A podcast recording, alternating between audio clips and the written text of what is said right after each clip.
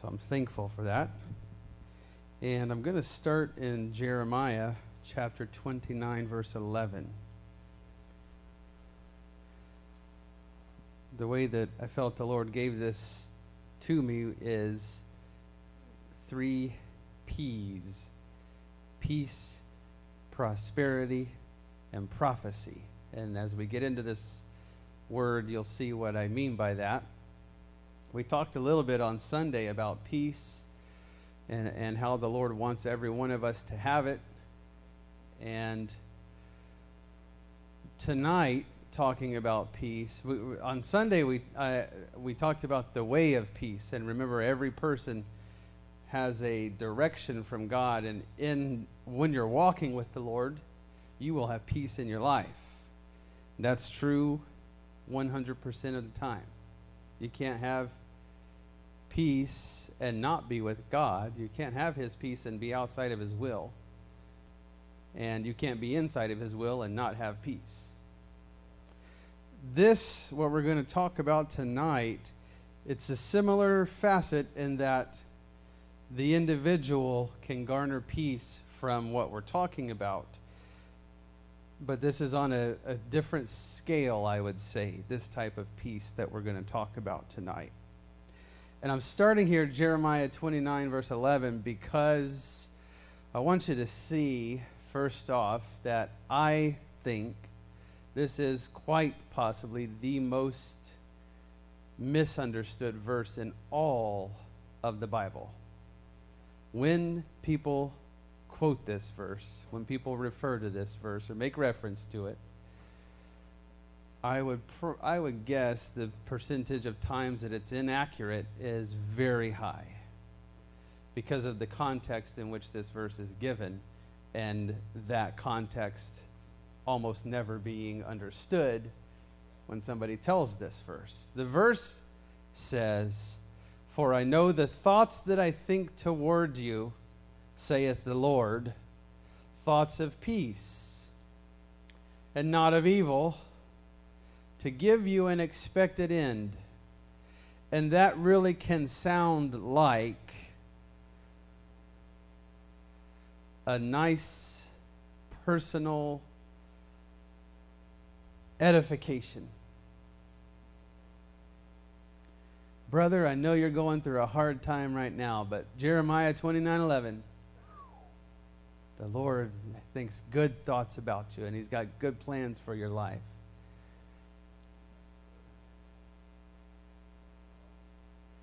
That's, that's not incorrect, but that's not what this verse means.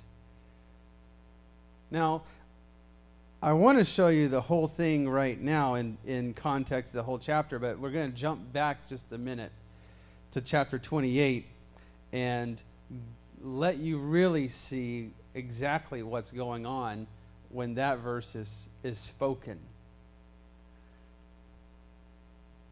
Jeremiah chapter 28, and I'm going to start in verse 1. Now, I apologize, I have to do quite a bit of reading to get through this, but I'm going to try and make it as bearable as I can for you.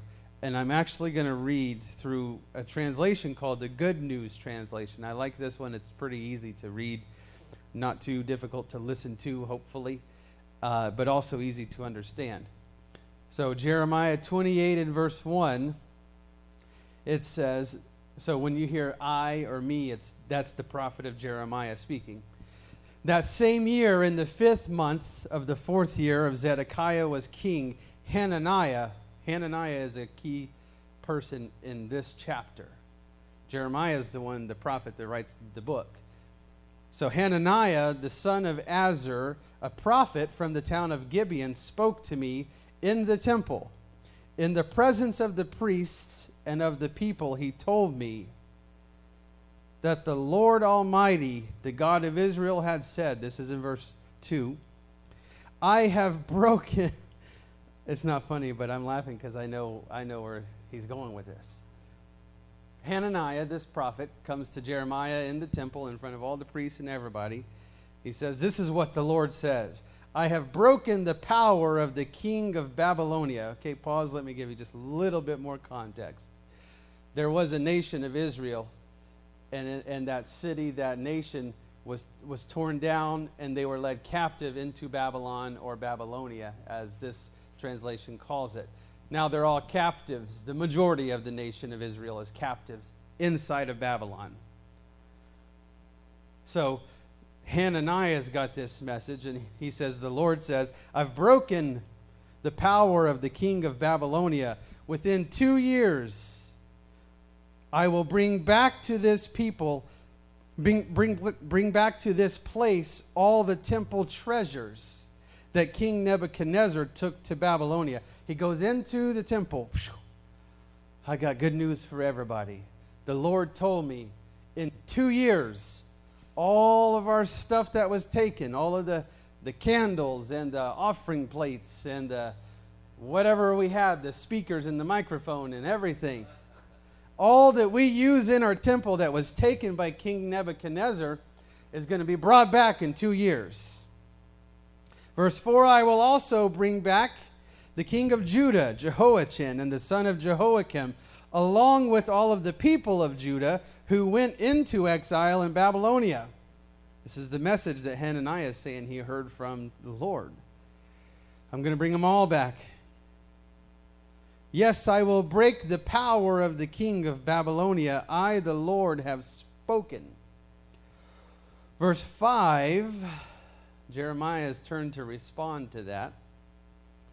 Then, in the presence of the priest and all of the people, who were standing in the temple, I said to Hananiah, Wonderful. That sounds great. I added that part. Wonderful. I hope the Lord will do this. I certainly hope he will make your prophecy come true and will bring back from Babylonia all the temple treasures and all the people who were taken away as prisoners. Verse 7, he's going to drop some wisdom on Hananiah. But I but listen to what I say to you and to the people. The prophets who spoke long ago, before my time and before your time, those prophets predicted war, starvation, disease to many nations and to powerful kingdoms. That's not a new thing. This exile is not a new thing. The difficult conditions that our people have been put in is not a new thing. Prophets have been prophesying this since before I was even born. This is the kind of message that's been being said.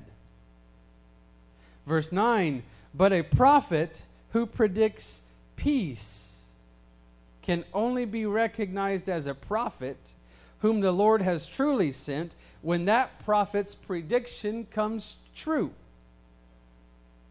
So he says, I hope, he, he, he maybe being a little sarcastic, but honest as well, saying, I hope that's true. I would love nothing more than to see this only last two years, and then after two years, all our treasures be returned to the temple, all our people be sent back to, the, to our nation. I hope that's true. But you know, the, the undertone of your message is peace and prosperity and being returned to where you started in God, if I can put it that way. And you know, the only way we're all going to know that that's really true and that's really the Word of God is after it happens. That is the proof that your prophecy is true. Woo-hoo-hoo.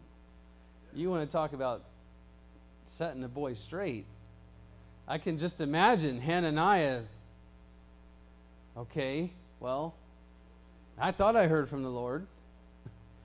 I thought I was speaking the, the true prophecy that the Lord gave me. But so what I see, what happens next is almost just as entertaining because Hananiah doubles down on what's going to happen. Verse 10 then Hananiah took the yoke off my neck, broke it in pieces, and said, In the presence of all the people, the Lord has said that this is how he will. this is how he will break the yoke of King Nebuchadnezzar. The yoke that the king has put on the neck of all the nations. And he will do this within two years. Jeremiah says, Then I left. I left. I, I the, this guy's still talking. I've said my part. What I know is true, what I feel from the Lord, and I'm done. I left. Verse 12 picks up. It says, Sometime after this, the Lord told me to go tell Hananiah, The Lord has said that you may be able to break a wooden yoke but he will replace it with an iron yoke.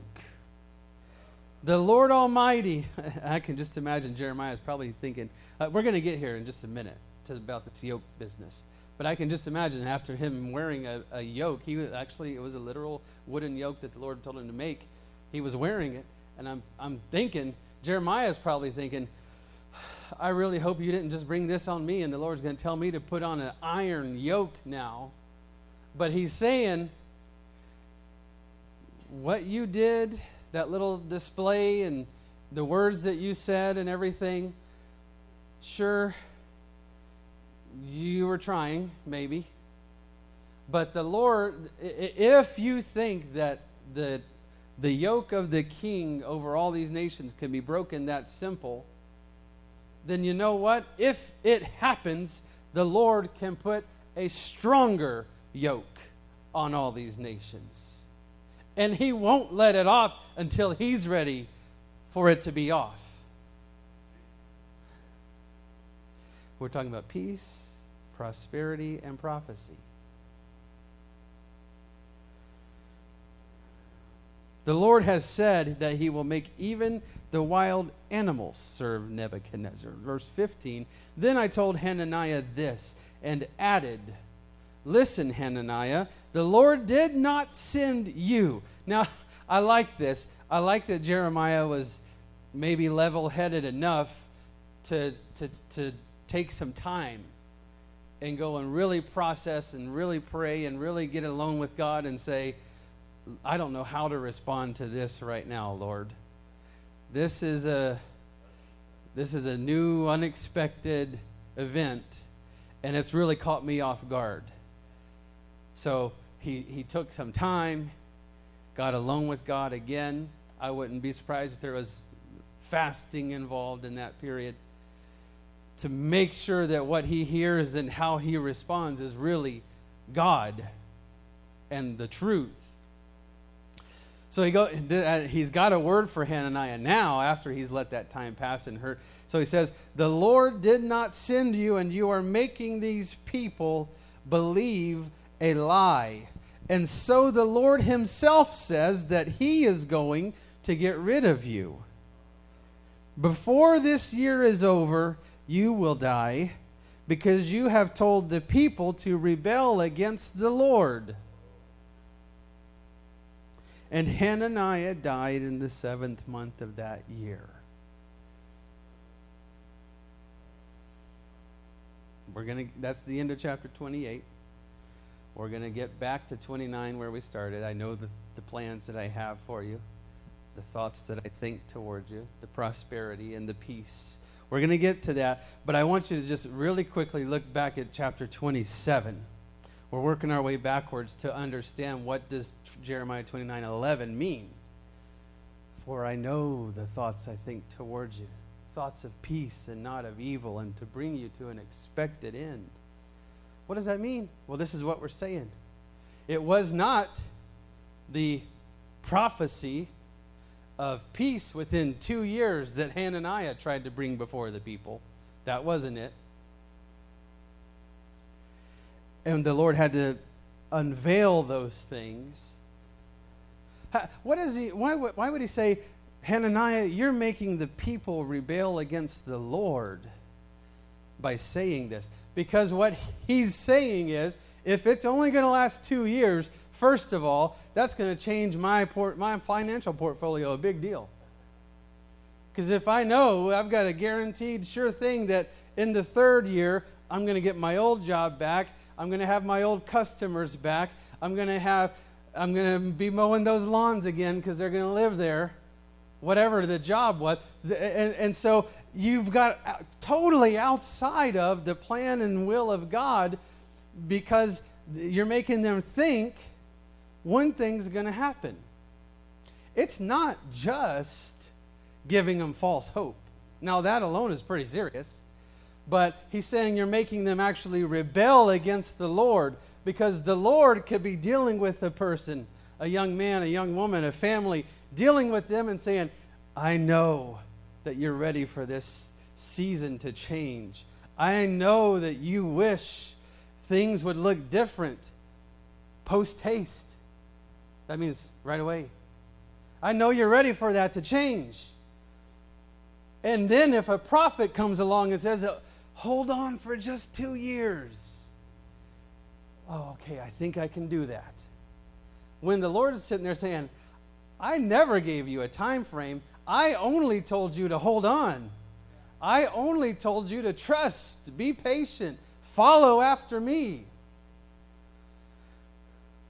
Hananiah, you're making these people rebel by bringing them a false prophecy. Okay, now jump back to chapter 27.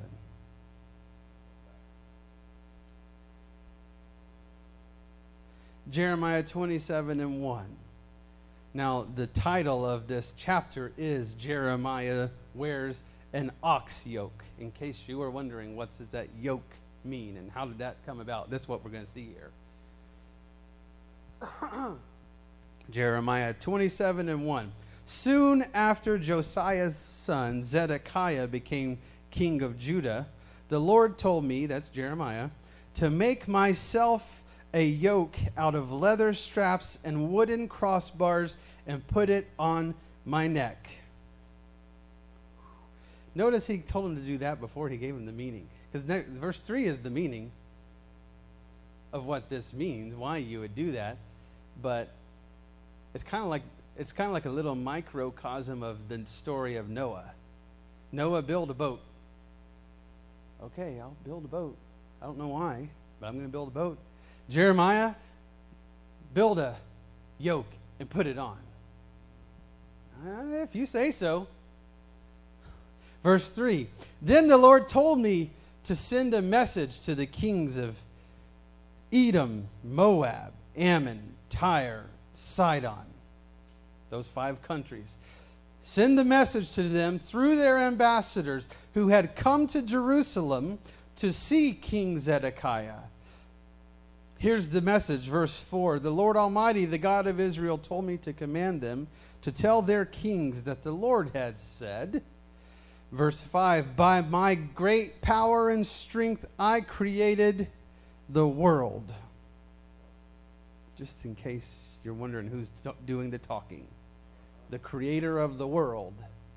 By my power, by my strength, I created the world. the human beings and all the animals that live on the earth, and I give it to anyone I choose. Let me just pause to make sure we understand the, the principle that was that's given right here. There is no life other than what God creates. There is none. No human, no animal, no plant, no, no mold growing on your bread. That's life. Unless the Lord's going to allow it. it's not happening. Unless the Lord allows it. Unless the Lord allows it there will be no life. That's who's talking here. I created the world, the human beings, and all the animals that live on the earth, and I give it to anyone that I choose. I can give this. Give what? Everything. The life of the human the life of the animal, the moldy bread. I can give it to whoever I choose. See where he's going with this? He, who, who's this message for? Leaders of nations, the kings of Tyre and Sidon and Ammon and Moab. It's the message to them. The Lord gives control to whom he wants to have control. You think, King, you were born in the right bloodline or in the right place at the right time or pulled the right sword out of the right stone. You, you think you got here because of something you did, and you were given control over a kingdom because of something you did or because of how special you are. In case you forgot, I am created the world and everything in it and I give it to whom I want to have it.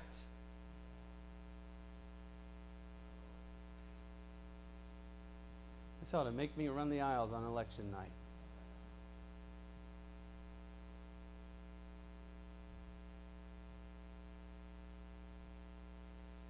Verse 6 I am the one who has placed all these nations under the power of my servant King Nebuchadnezzar of Babylonia. Now, pause again. My servant, King Neb. Yes, the evil one. The one that enslaves people. The one that is a hard taskmaster. He's my servant. Now, I didn't say that he's a good guy. I didn't say that he's he's pleasing in all of his ways. No, he's my servant. What does a servant do? What the master tells him to do. I chose to let your kingdom and your kingdom and your kingdom and your kingdom all fall under his power.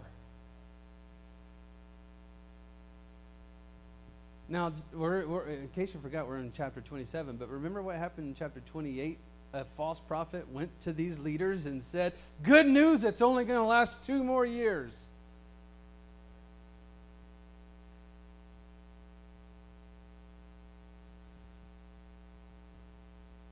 Place them under my servant, King Nebuchadnezzar, and I have made even the wild animals serve him. All nations will serve him, and they will serve his son and his grandson until the time comes for his own nation to fall. Ah, interesting. What chapter we're in? 27. Who's doing the speaking? The Lord's speaking through Jeremiah. And he's saying a, a, a king, a king's son, a king's grandson. Three generations. That thing doesn't usually happen in two years.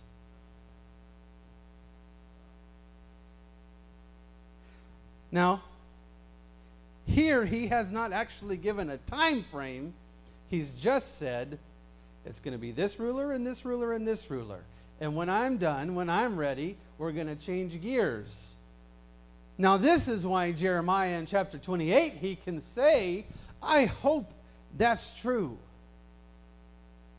I hope what you're saying is true. It will only be two years. But you know what? The Lord's going to have to do a, a lot of work in a little time to get through three generations of kings in the span of two years. Now, he can do it. He can do anything. He can do it in three seconds. He can do whatever he wants. But Jeremiah is putting two and two together and saying, here's what the word of the Lord said. Here's what it, here's what's in place right now. I don't really see that coming about in that span of time. We're talking about prophecy. We're talking about peace. We're talking about prosperity for the people of God. Verse 7 again All nations will serve him, and they will serve his son, and they will serve his grandson until the time comes for his own nation to fall. Then his nation will serve powerful nations and great kings. Verse 8 But if any nation or kingdom will not submit to his rule, they're in trouble. I gave control to him. If you're not going to obey him, you're going to be in trouble.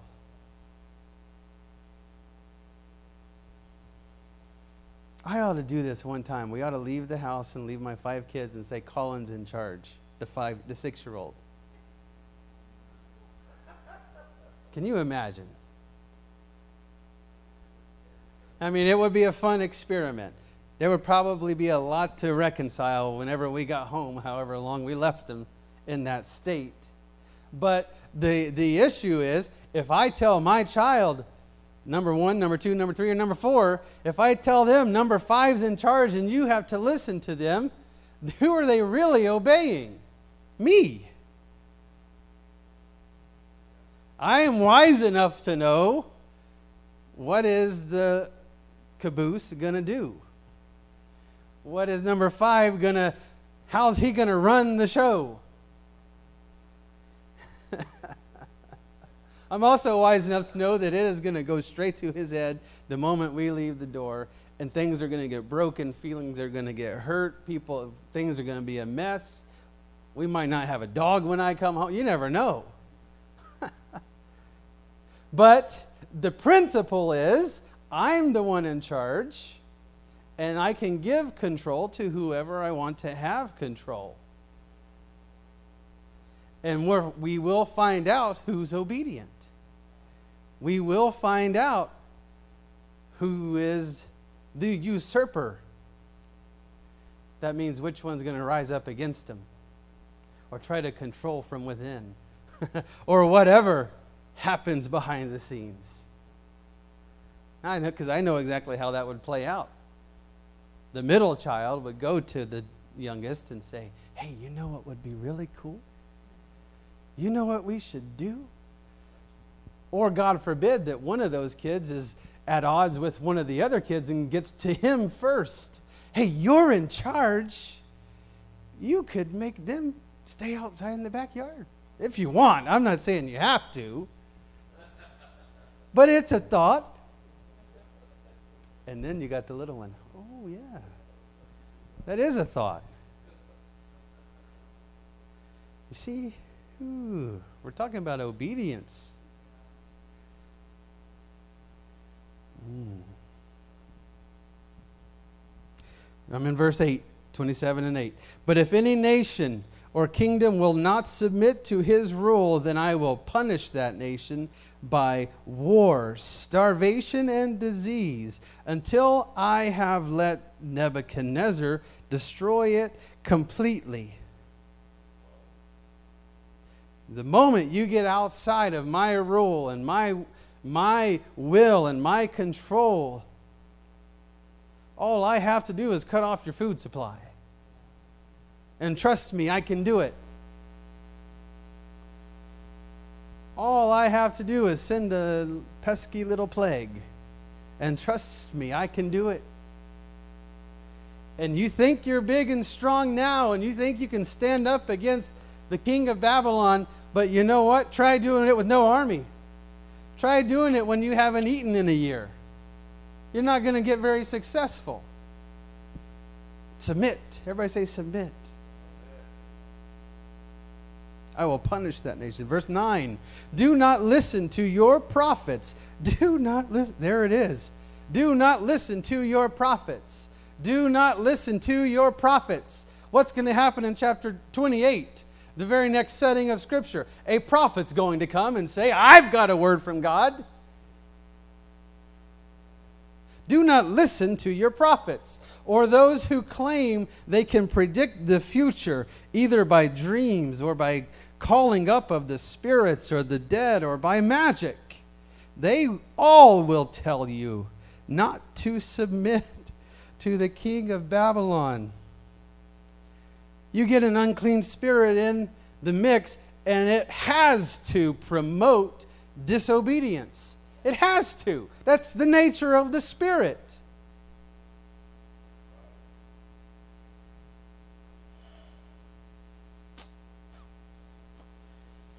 And my kids get mad when, when I can pick up on a little bit of disobedience. and they've yet to disobey, but I know it's there. I didn't I know you didn't say it, but I know you were thinking it. I wasn't even I know you, mm, I'm a step ahead of you, child.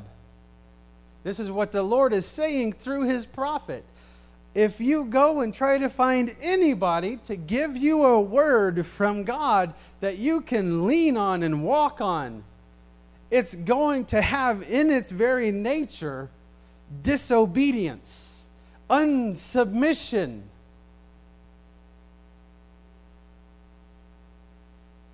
We have to be really careful. We have to be really careful.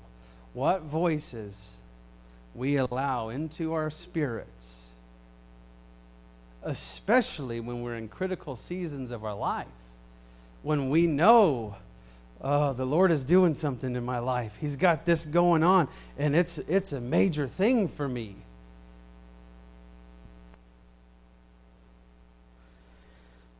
They will all tell you not to submit to the king of Babylon. They are, verse 10, they are deceiving you and will cause you to be taken far away from your country. I will drive you out, and you will be destroyed.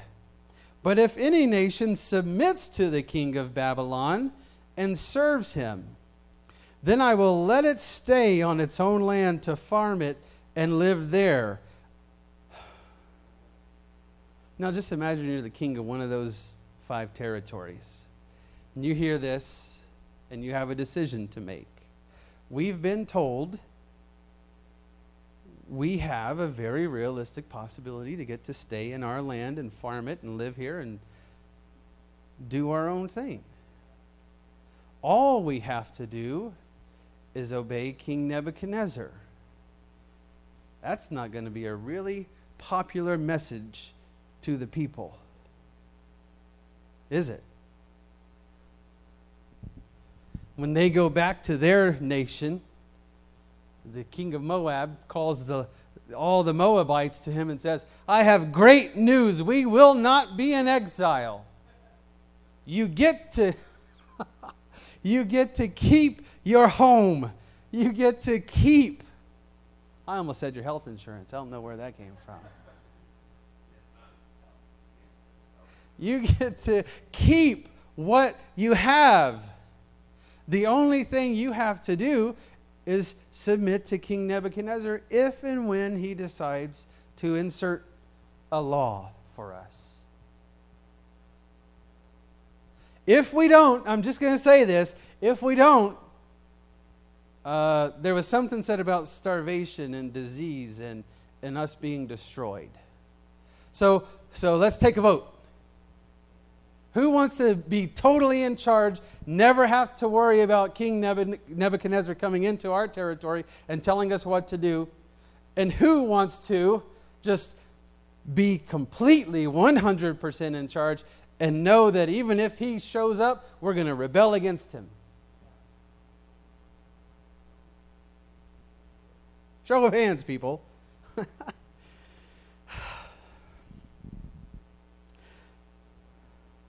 Verse 12 I said the same thing to King Zedekiah of Judah Submit to the king of Babylon. This is, this is the king of Judah, in case you missed that. The king of Judah, another nation, the nation of God's people. Submit to King Nebuchadnezzar. Serve him and his people, and you will live. Why should you and your people die in war or of starvation or of disease?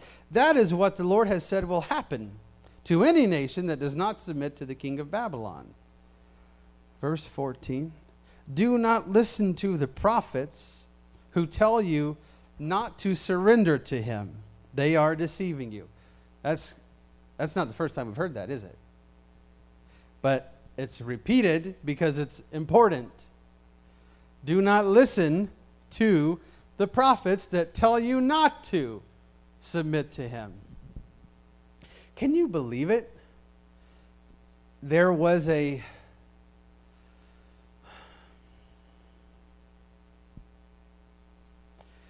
there was a a, a job category, if I can put it that way, to simply be a false prophet. You could you you can you can have your own temple. You can have your own following. You can have an audience with the king simply by being someone who says the opposite. This is all throughout Scripture, Old Testament and New Testament. I promise you, it's a part of almost every story. There will be false prophets. There will be somebody that tells you the opposite of what God has said. That's a, that is a guarantee, that's a promise.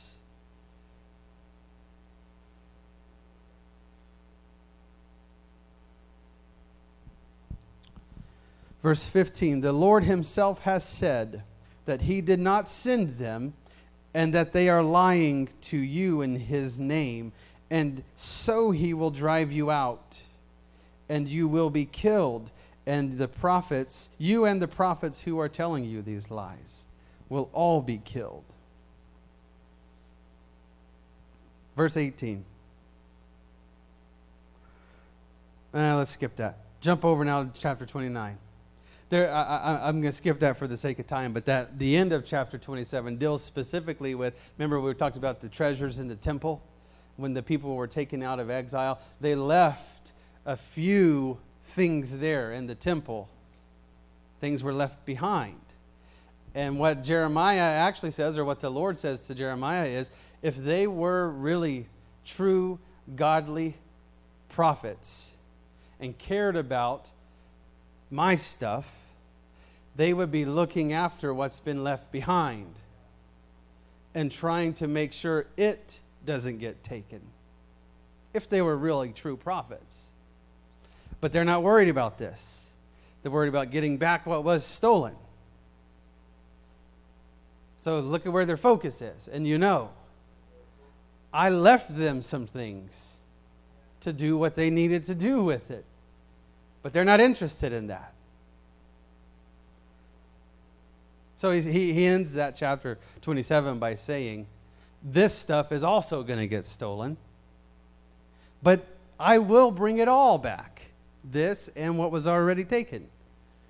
Chapter, chapter 29 now. Now, I'm not going to read it again right now, but we'll get there. Verse 11. Again, one of the most, if not the most, misunderstood, misused, misquoted verses in all of the Bible, Genesis to Revelation is that verse, verse 11. For I know the plans, I know the thoughts that I think towards you. I will prosper you, I will give you peace. Jeremiah 29, verse 1. I wrote, this is Jeremiah speaking, I wrote a letter to the priests, the prophets, the leaders of the people, and to all the others whom Nebuchadnezzar had taken as prisoners from Jerusalem to Babylon. The Lord told me to write. I wrote him a letter. I wrote it after King Jehoiachin and his mother, the, the palace officials, the leaders of Judah and Jerusalem, the engravers and the skilled workers had been taken into exile. After all of our key leaders were gone into exile. Then the Lord had me write this.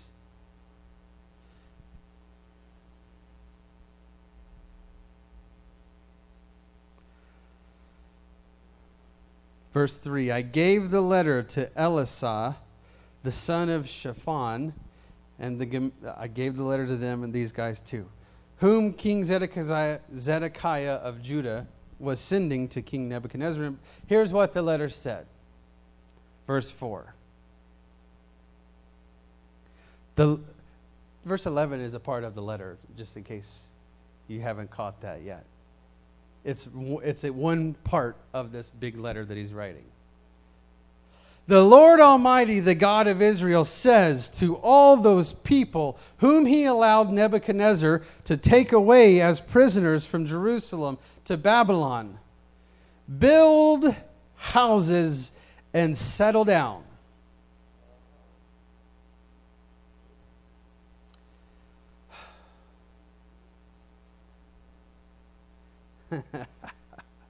I just picture the wives sitting next to the husbands when they just get that far into the letter. Mm hmm. I told you we were going to be here a while. And you got all those tools. And you got that lumber. Build houses and settle down. Plant gardens and eat what you grow in them. Marry and have children. Then let your children get married so that they also may have children.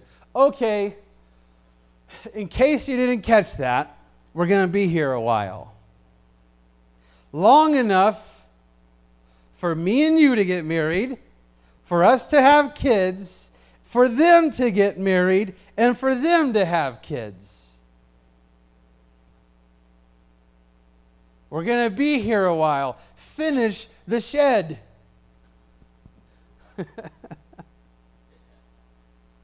We're going to be here a while. We're talking about peace, prosperity, and prophecy. We're going to be here a while. You must increase in numbers and not decrease. Verse 7 Work for the good of the cities where I have made you go as prisoners. That's a, that's a civil lesson in the middle of all of this. Be a good citizen of the city where you're sent. If that's not enough, if, if working for them is not enough, pray for them. Pray to me on their behalf, because if they are prosperous, you will be prosperous. I, the Lord, the God of Israel, warn you not to let yourselves be deceived by the prophets who live among you or by any others who claim they can predict the future. Do not pay attention to their dreams. That's not a verse we've already read. This is the third time that that warning is given. Do not listen to the false prophets when they come to you and say, I had a dream that a year from now, you're going to get to go back. Or your whole family's going to get to go back. Or we're all going to. Don't listen to them. How am I supposed to have the mindset of settling down, building my house, building my family, working my job? How am I supposed to have that mindset and also have one ear listening just in case anybody's going to tell me I get to leave this all behind and go do something else? You know what you get? Unstable. You get unstable when you are listening for another option, when you're listening for plan B. I know, oh, I am fully committed to the work of the Lord here. But, you know, it, oh, can we take a break for just a minute? The Seahawks, Russell Wilson, we got to see this last uh, over this last off season. I am fully committed to being a Seahawk. But you know what? I would also play for this team and this team and this. I think he gave him four teams. Oh, no, I'm a Seahawk for life. But I would be a Dallas Cowboy. I, I would be a Chicago Bear. But no, trust me, I'm a Seahawk. My, uh, my roots are planted here. Okay, how are you saying both things? Now, that's just a little carnal example. But in my life, how am I going to tell the Lord, I'm 100% committed to this calling where you placed me? But if you want to transport me to Hawaii and give me a church there, I'm listening.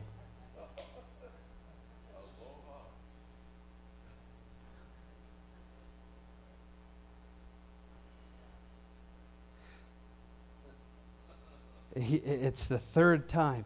Don't listen to somebody that tells you something else. Verse 9 They are telling you lies in my name. I did not send them.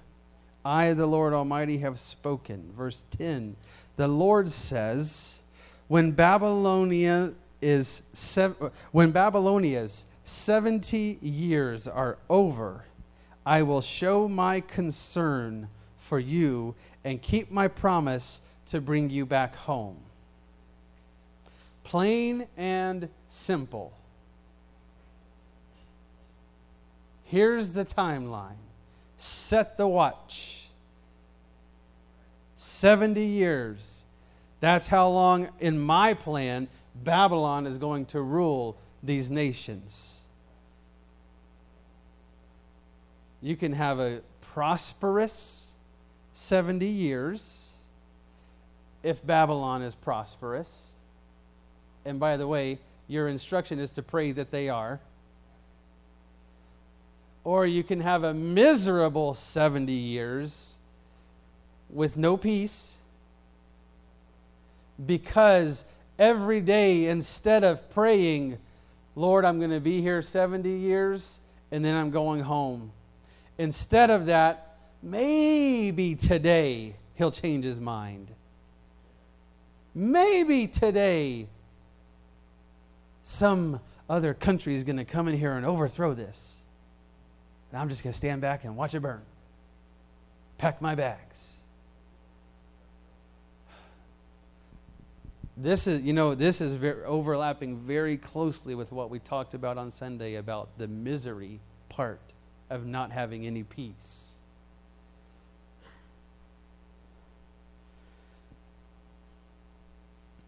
After 70 years, I will bring you back home.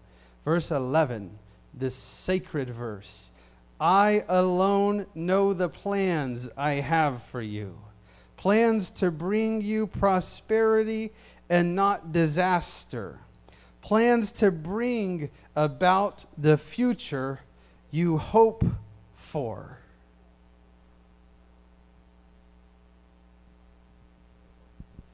If you have to, the next time you see or hear this verse, just tag on in 70 years to the end of it to try and drive the message home.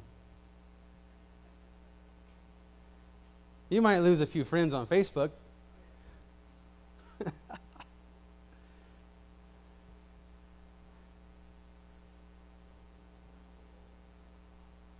it, that's what the verse says.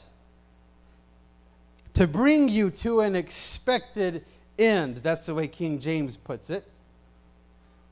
My plan to bring you to an expected end after 70 years. Where the, the 70 years was in the verse just before it. If nothing else, don't let verse 11 sit alone. Put verse 10 with it.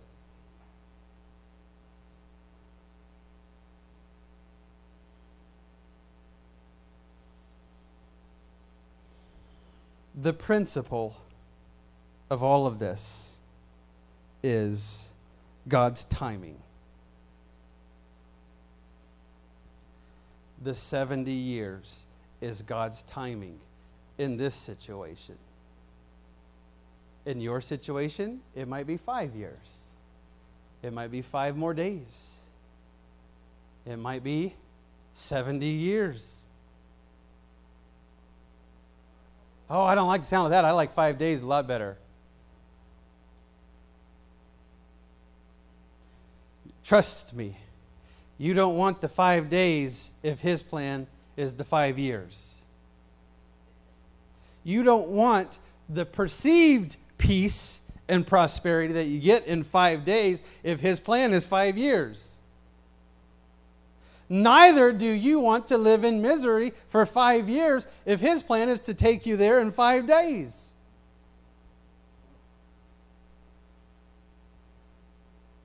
The principle is the timing of the Lord. Just like you don't want the peace if it's outside of his time, and you don't want the prosperity if it's outside of his time. You don't even want the prophecy if it's outside of his time. We could be, I'm not going to say we would, we will, but we could be in a lot of trouble if the Lord started prophesying to us all individually tonight about the great and awesome things He's going to do for us in the future. Because if I get that prophecy and He says, I'm going to do awesome things for you in the future, and to me, in the future means tomorrow, but to Him it means in 10 years, then tomorrow, when the awesome things don't happen, I get mad. What happened to that prophecy? It's still there, it's in my timing. I'm going to give you a raise on your job after three and a half years. Wait, nobody has to wait three and a half years for a raise. You don't want it if it's not my time. Oh, I'll just give it all back to you. Oh, really? You want to put that to the test, do you? Oh, oh, you, Lord, you could do so much more with 15 more cents an hour.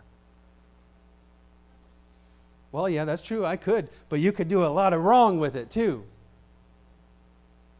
And do you do you want it if it's outside of my time?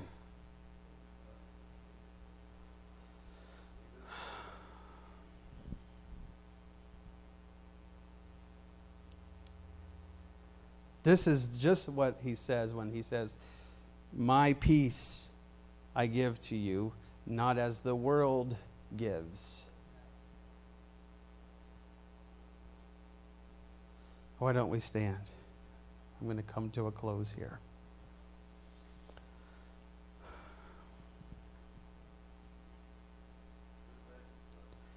There, uh, I don't know when it started.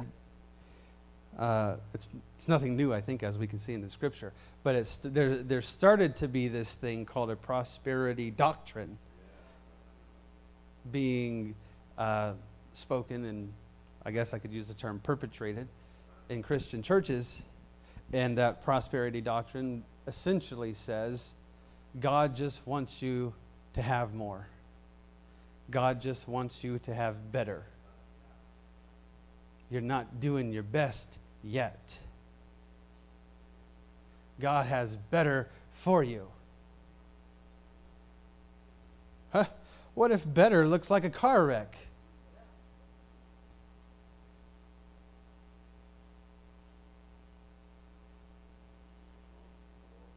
I knew a young man. I know a young man. I think he was 16, maybe 17 years old. He, he's well into his 20s now.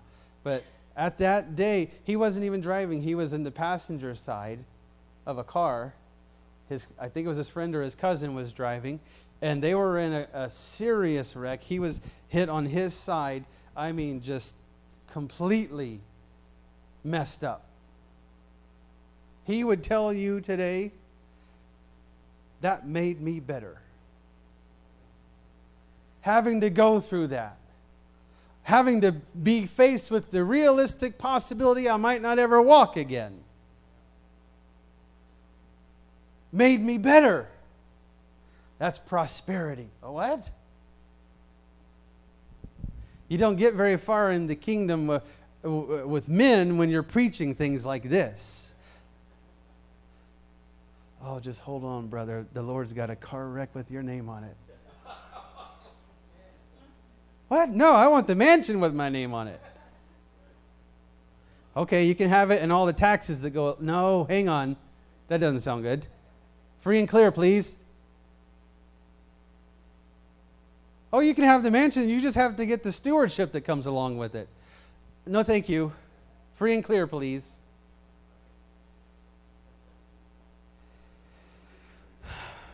I'm just, do you see how far off people get when they just read Jeremiah 29 11.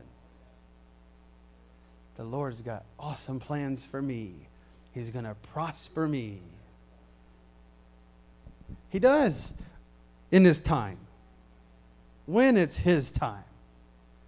The beautiful thing is, He already knows it. I don't have to convince Him.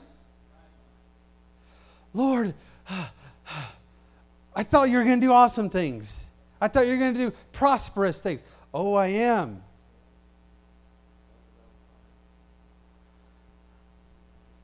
You know what I think a lot of the problem is? Is we get frustrated when I can't convince you that He has plans for me. I care more about what you think about the potential plans that He has for me than when He's going to let those unfold in my life. And so, you know what? Yeah, the Lord uh, prophesied to me when I was 12 years old. He's going to do these awesome things sometime in my future. And at 18, it hasn't happened. And at 25, it hasn't happened. At 26, but you know what? At 18, he did something awesome for somebody else. And 25, he did something awesome for somebody else. And I'm sitting there thinking, when is my time? Oh, yeah, that's great that the Lord's doing that for you. But He's really going to do something better for me. But you can't see it yet. And that really frustrates me.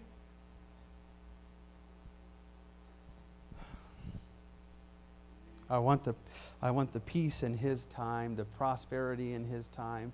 I want the prophecy, the Word of God from Him in His time. Can we pray, Lord Jesus? Lord, our lives are open before you tonight. Our lives are open before you tonight, Father. You know all things, Jesus. God, it's you that holds every day and every moment in your hand. God, you control, just as the scripture says, every living thing, every living human, Lord, every life. There is no life without you, Jesus. You created it all, Lord God. And you are in control of it all, Lord Jesus. I'm praying right now, God, I only want what you would allow into my life. I only want, Father, the things that you have in store for me. I know that you have a plan for each life. I know that you have a will and a purpose, God, for each life, and that you would do great and awesome things through every one of us. I believe it, God. I know that it's true. I'm praying right now, Father, that the timing would also be right Jesus, I'm praying that my spirit would be right, that my attitude would be right, Lord Jesus, because I know all things come from you, Jesus. I'm not going to listen, Lord, to any other voice but yours. God, I'm not going to allow any other influence into my life, God. Lord, that might try to change a situation that is God ordained. I'm not going to allow those outside invo- those, those outside voices to influence me. In the name of Jesus, God, anoint my ears right now, I pray. Anoint my ears, Lord God, that I would hear only the voice of God, that I would know what is the truth of God. I pray, anoint my mind, Lord Jesus. I pray, covering over my mind right now, God. Jesus, that only thoughts that come from you would be allowed, God. As the scripture says, every thought, let it be in captivity to you, Jesus. In the name of Jesus. In the name of Jesus. Lord, you are so good. Lord, your word is true. Your word is true, Jesus. I thank you for the truth of your word. I thank you for the timing that you have for my life, Jesus. I thank you, God, for the way that you would unfold your plan in my life. In the name of Jesus, you are perfect, God, in every one of your ways. Your ways are higher than our own. Jesus, your plans are higher than our own. In the name of Jesus. I katahaye a ramasatahaye, Iando lo shatahayeya. Iko satahai. Yeando loro mosatahayeya. In the name of Jesus. Lord, we long for your will. Lord, we long for your will. Iando lo moshakahai. In the name of Jesus. In the name of Jesus. Thy will be done, Father. Thy will be done, Lord Jesus. In the name of Jesus, Hiko satahaye andalaradamasatahaye. In the name of Jesus, Lord, we would allow your will to be done in our lives. God, I'm praying that you orchestrate, Lord, the events of every one of our lives. Jesus, you know what's in store. You know what's best for us, Lord Jesus. Help us to trust you with it, Lord God. In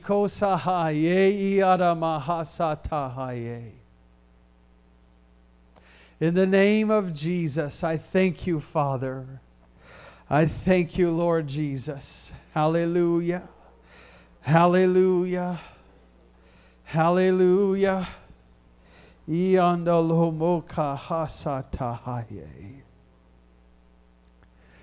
I trust you, Lord. I trust you, Lord. In the name of Jesus.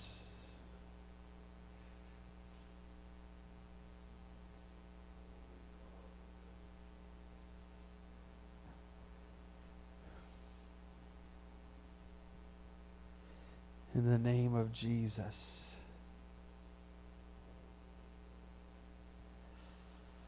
Hallelujah. Mm, in Jesus' name.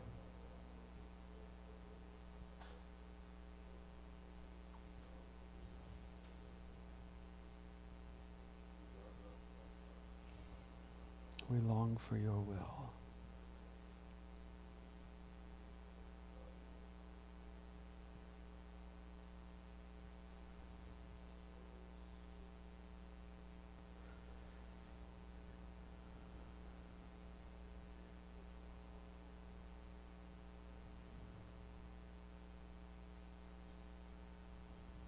Amen. Amen. I'm encouraging you.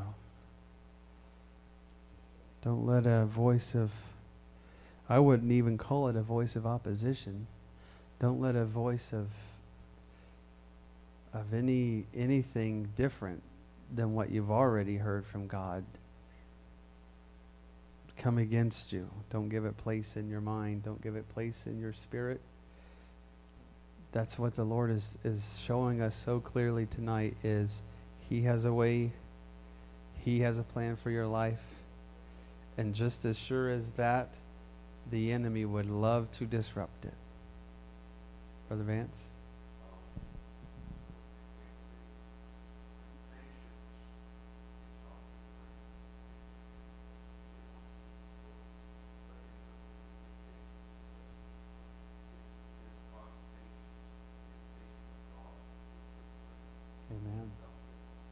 Yes, I believe that. Patience. Amen. Thank the Lord. God bless you. You are dismissed. Greet one another.